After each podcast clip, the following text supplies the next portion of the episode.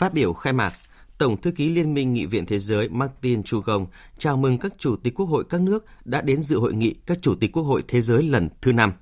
Nhấn mạnh trong hai năm diễn ra đại dịch COVID-19, Quốc hội các nước không chấp nhận giãn cách mà thực hiện chuyển đổi, chuyển đổi số, tiếp tục thực hiện nhiệm vụ xây dựng pháp luật. Tổng thư ký Liên minh Nghị viện Thế giới nhấn mạnh đây là lần đầu tiên các chủ tịch quốc hội thế giới có thể gặp nhau trực tiếp để cùng xây dựng lòng tin, sự hiểu biết, tin cậy lẫn nhau. Đại dịch COVID-19 cho thấy những thách thức toàn cầu có thể được giải quyết bởi những nỗ lực toàn cầu, như trong sản xuất và phát triển vaccine đã đem lại niềm tin để có thể giải quyết thách thức toàn cầu.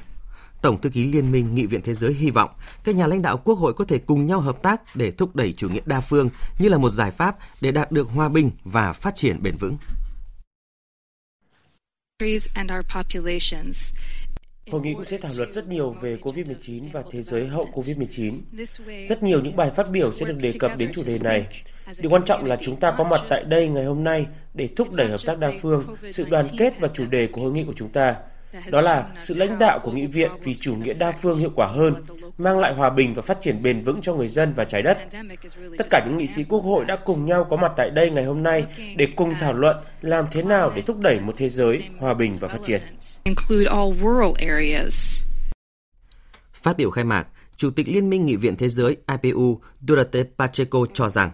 Việc tổ chức hội nghị trực tiếp sau 2 năm là một thành công, thể hiện nếu nỗ lực cố gắng thì sẽ có thể thực hiện được mong muốn. Trong hai năm qua, trên thế giới đã có hơn 4 triệu người đã chết vì COVID-19. Nghèo đói cũng như khoảng cách giàu nghèo gia tăng, dịch bệnh cho thấy thế giới thật nhỏ bé. Chủ tịch IPU cho rằng chúng ta không thể chiến thắng một con virus rất nhỏ, mà bài học là chỉ có thể cùng nhau mới có thể chiến thắng, cùng nhau giải quyết những vấn đề toàn cầu. Việc lãnh đạo các nghị viện có mặt tại thủ đô Viên, Cộng hòa Áo thể hiện các nghị viện đã sẵn sàng cùng nhau để chiến đấu với dịch bệnh.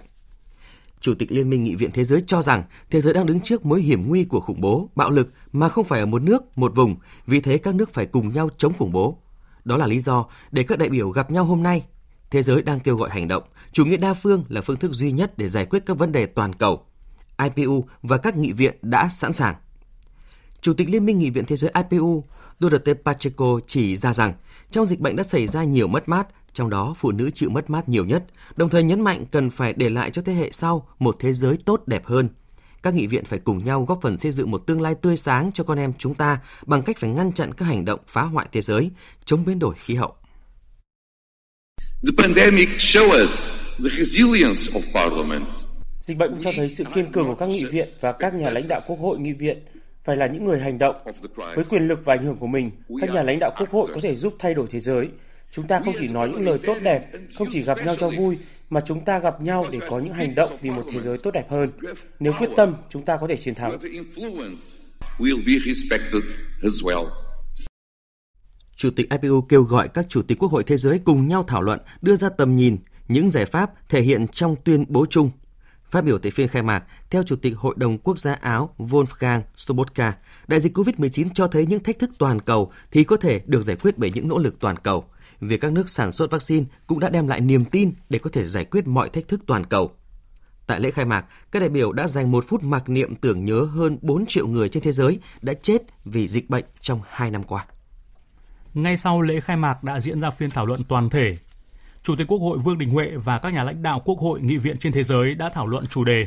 để đạt được phát triển bền vững đòi hỏi tập trung hơn vào những lĩnh vực nào, hạnh phúc ấm no cho người dân, bảo vệ môi trường hay ưu tiên phát triển kinh tế.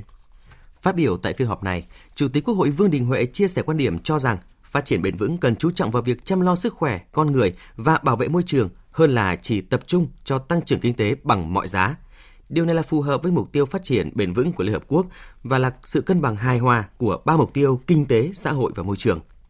Theo Chủ tịch Quốc hội, con người là nguồn tài nguyên, của cải đích thực và quý giá nhất của mọi quốc gia. Mục đích phát triển kinh tế xã hội là để con người có cuộc sống ấm no, tự do, hạnh phúc, có điều kiện phát triển toàn diện, các dân tộc bình đẳng, đoàn kết, tôn trọng và giúp đỡ nhau cùng phát triển. Đó là yếu tố nền tảng vững chắc mang tính quyết định đối với sự phát triển bền vững